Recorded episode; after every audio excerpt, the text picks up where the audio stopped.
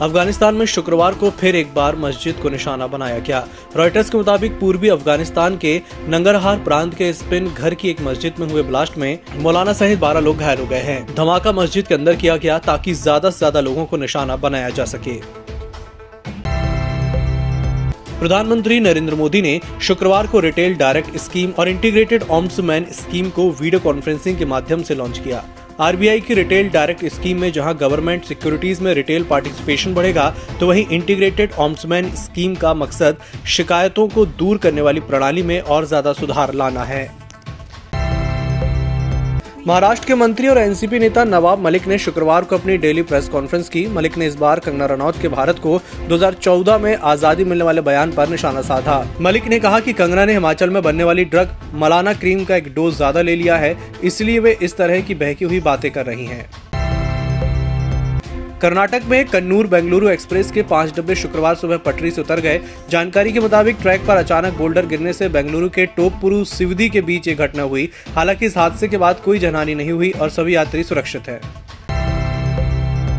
Adani group की कंपनियों का मार्केट कैप एक साल के टॉप पर पहुँच गया है। ग्रुप के लिस्टेड कुल छह कंपनियों का मार्केट कैप नौ दशमलव नौ एक लाख करोड़ रुपए हो चुका है। इससे ग्रुप के मालिक गौतम अडानी दुनिया में चौदहवें नंबर के सबसे अमीर बिजनेसमैन बन गए हैं।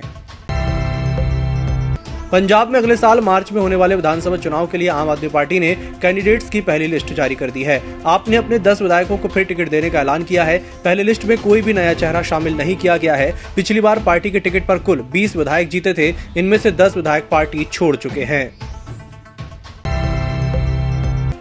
अमेरिका की यूनिवर्सिटी ऑफ़ साउथ कैलिफ़ोर्निया को बम से उड़ाने की धमकी मिली है। इसके बाद तीन इमारतों को आनंद फानन में खाली करा लिया गया। पुलिस ने पूरी यूनिवर्सिटी को कब्जे में लेकर तलाशी अभियान शुरू कर दिया है।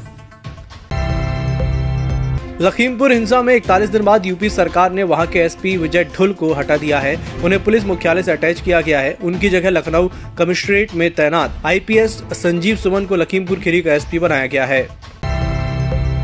चौदह नवंबर से भारतीय टीम न्यूजीलैंड से घरेलू सरजमी पर भिड़ेगी। इस दौरान दोनों टीमें तीन टी ट्वेंटी मैच और दो टेस्ट मैचों की सीरीज़ खेलेंगी। पहले टेस्ट मैच के लिए टीम इंडिया का ऐलान कर दिया गया है। रोहित शर्मा, विराट कोहली टीम का हिस्सा नहीं है। अंजिंग रहाणे टीम की कमान संभालेंगे। वहीं चेतेश्वर पुजारा को टीम का उप कप्तान बनाया गया है। विराट कोहली दूसरे टेस्ट मैच में टीम के साथ जुड़ जाएँगे और कप्तानी संभालेंगे।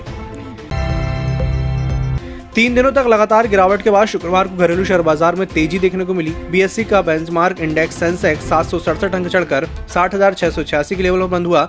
वहीं एनएससी का निफ्टी दो सौ उनतीस की तेज़ी के साथ अठारह हज़ार एक सौ दो पर बंद हुआ।